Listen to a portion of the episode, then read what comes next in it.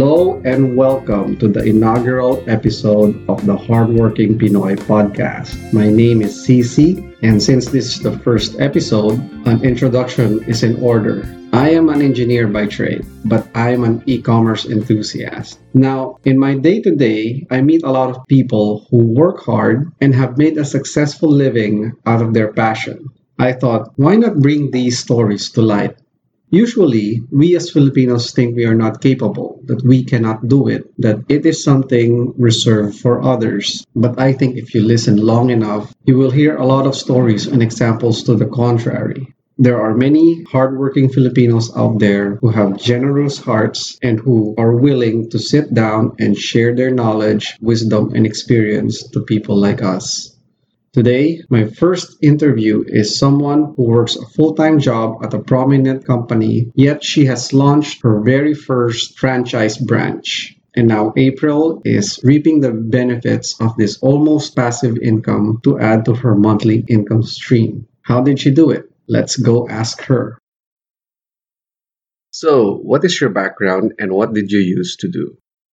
My background is psychology, and then I pursued medicine afterwards. But I realized that that's not what I really want to do. So I moved back to using my knowledge in psychology and started as an HR associate at a local consulting firm. Oh, wow, that's interesting. I guess now you can use your psychology background to basically sell. How did you get into franchising? I've always wanted to have a franchise since I was 11 years old. The one that I really want to mm-hmm. pursue is a hot dog stand because it's my favorite food. so that's that's what I really wanted. But well, of course, that didn't happen early on. So I had to wait until today that I was able to attend a franchising convention. That was in 2016. And then I selected three brands that I like. So one is Pizza Pedricos, the other one, Potato Corner, and Pure Nectar. Walk us how you basically got into this franchise. What are the steps? First, you need to know what you really want. Second, what is your budget? Third is get to know the people behind the brand because, of course, you don't want to invest your money on people that will not be able to support you through the business. Did you have any criteria for? First criteria would be the budget. I'm not a very rich person, so I need to consider if that would fit my current see, uh, that budget. That's the first one, and then my second criteria would be how the people in the company is treating me as a client. So their customer service to you was basically important. Yes. So you approach them, and then they talk to you and then what's the next step? Like, do, do you guys go find a location first, or do you go to a bank first? What's w- once you've connected? What's the next step? Well, there are a lot of paperworks to be done, like the letter of intent. And then I also have my own preferred location. So I had to send a letter to them as well. But I found out that some locations have a preferred brand or some brands have preferred location. So it took a while. I started in July of 2017 and it was a long process because I can't find a match. So there's this one location in Taguig near where I live and they don't prefer the pizza brand that I am proposing. And then Pizza Pedricos, on the other hand, gave me some suggestions on location. However, it's not something that I like.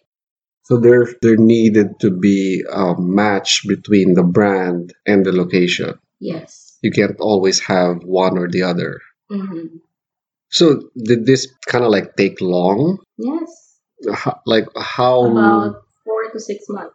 Four to six months of just looking for yes. the right match. Mm-hmm. And then you have to also do ocular for the location, talk to people. Also, during that time, I was going around the malls and asking every food kiosk on their sales their rent so that I'll just have an idea what to expect mm-hmm. if ever my franchise will open. Interesting. Does isn't that information kind of did they just give it to you? It's kind of uh, private information, right? I know, but I have my way of befriending the stall person. so I was able Ah. to get information from them. I see. So would you say that you're kind of like charming, or maybe your psychology background kicked in? Probably it helps, but I think it's more of really relating well with people. Of course, you don't just go there and ask them all these things. You have to first warm them up with saying, How are you? Uh, how long have you been working here? And then that's the only time you can ask how much is their usual sales a day. And then you can also say that you're interested for a franchise. That's why you're asking. So you got to them to divulge those information in the first meeting. Yeah. So let's say you found a location. Do you go to the bank next? After Pizza Pedricos gave me the location, the next thing that I did was to look for financing. After that, basically I paid and then they started the construction of the kiosk and the talks also with the lessor. So I just needed to be ready for the papers, for the DTI, for Mhm. the business permit, for the mayor's permit, and all the necessary business permits. So what did, did you approach many banks or just this one particular bank? I have a good relationship with BPI. In fact, I did not approach them. It just so happened that they have a promo. They gave me a personal loan coinciding with the time that I was looking into business. Doesn't uh, BPI have some sort of a franchising loan program? Yes, they do have. I also asked about that. However, the brand that I am going to carry, Pizza Pedricos, is not part of the list.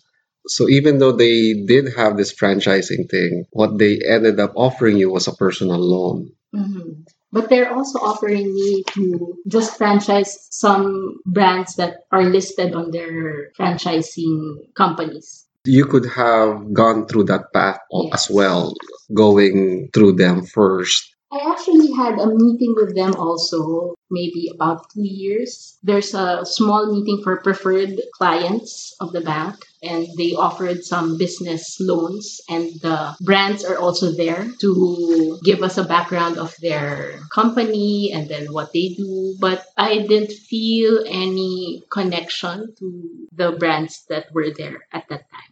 It didn't resonate with you. No. Or maybe one thing is that I'm not yet ready during that time. So you finally got your loan, you finally got your brand and location. Now it's time to launch hmm or to construct it. I thought the hard part was over, but no, it's not. Uh, walk us through from the, the moment wherein you had to begin construction of the location of the branch to finally opening. What were the challenges that you faced and what were the hiccups?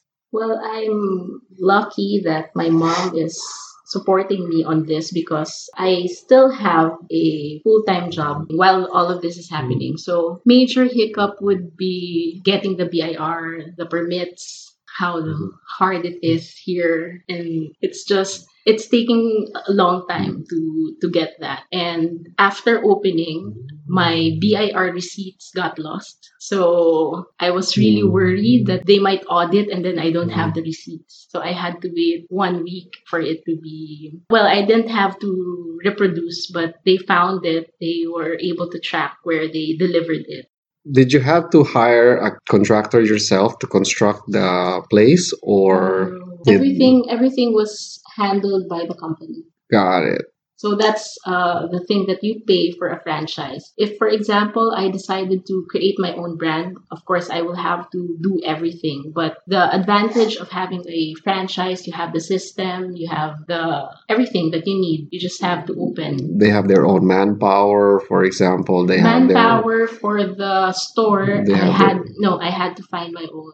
I mean, the carpenter, for example. Ah, yeah. For the, the contractors. Yes. Right. So that's very interesting. So they want to make it as smooth as possible for you. Yes. So how about the we mentioned the manpower? Did they supply the manpower to you? Did you just have to manage them or did you have to do the hiring and the finding yourself? I had to do the recruitment, sourcing, interview, hiring, training, so everything. In fact, I have hired about six people for training, but since the opening date kept moving or it was being delayed, so the people that I've trained find another job. So Why was it being delayed? the construction of the store is being delayed. The, to, to someone who's who's not familiar with what what do you mean by the store? because we are renting at Shopwise, so it's the Shopwise and the Ayala malls. I see. So basically this is a new It's a new mall. it's a new mall. So it's in one of those new malls Mm.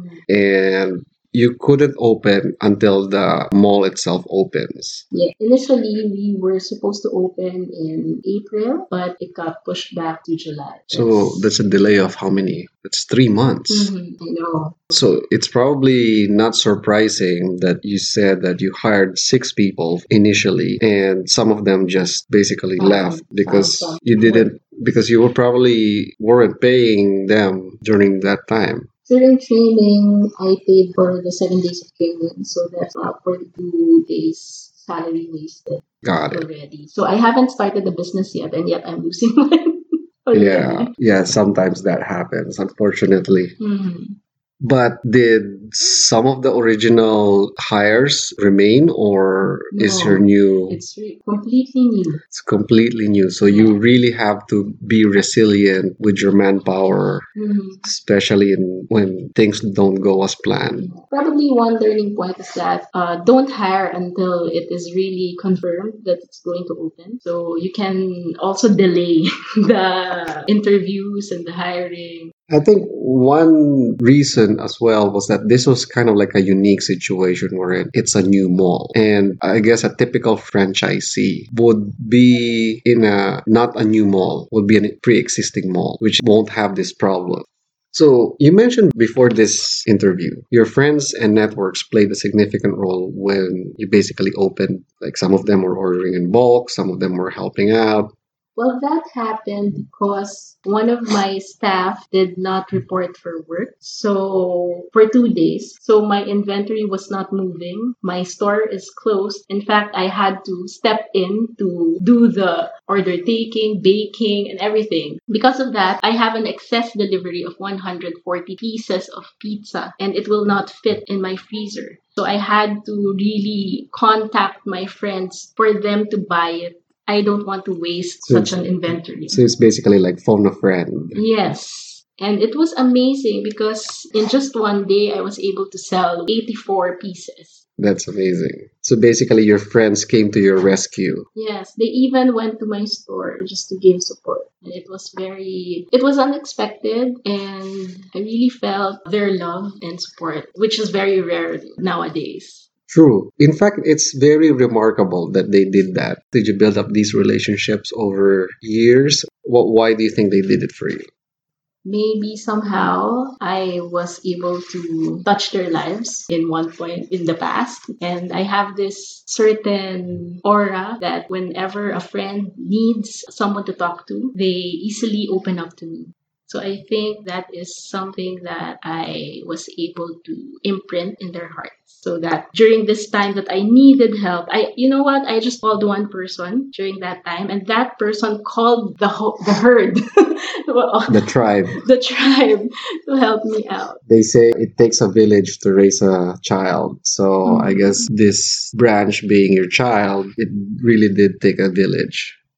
So you finally opened July this year and it was a roaring success. But were there any hiccups post launch? I can say right now, during the time when there's strong rain, we had the lowest sales that I've ever encountered. So it's rain. Rain is, is the rain and holidays. rain and holidays are the bad ones. Hmm. When I was a child, rain and holidays are my favorite days because I didn't have to go to school.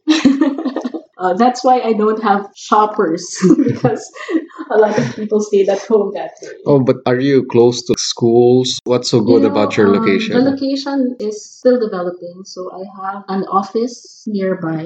It's a corporate center. And then also still in construction is a condominium. I see. So there's like a lot of construction going on around it, and the future there will be more residences and office workers going there. But the surrounding community is pretty much mature. That's why when I went to do my ocular there, I saw the potential because it's really populated. It's densely populated, Yeah. basically. So now it's pretty stable, right? You can leave it and it will be basically generating income for you. Mm-hmm. What do you think is going to be your next move? Do you plan on adding branches or are you planning on getting other brands or are you even thinking of getting into some other type of business and not franchising? When I started this, my thought process was to have different brands. In fact, the name of the company is kind of unique. It's Pipoco.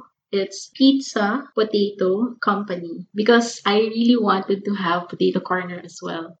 Maybe the next step would really to target Potato Corner How come you didn't go for Potato Corner from the get-go. from the get go? Well, during the time that I was talking to them, they were not that accommodating. So I opted to go with Pizza Pedricos because everybody that I've encountered in their company is really accommodating and very, and they an- answer all my questions. Right. They were responsive, basically. So I guess it is important for franchisors. You have to be at least responsive or at least take care of the people who are inquiring so that they would franchise from you. What exactly did they this uh, potato corner do? When I was inquiring, the person just asked me, Do you have a location? And then I said, Well, I'm looking at a mall in Taguig. And then he just said, Ah, yun ba ma'am? Mahirap maghanap ng location talaga ngayon eh.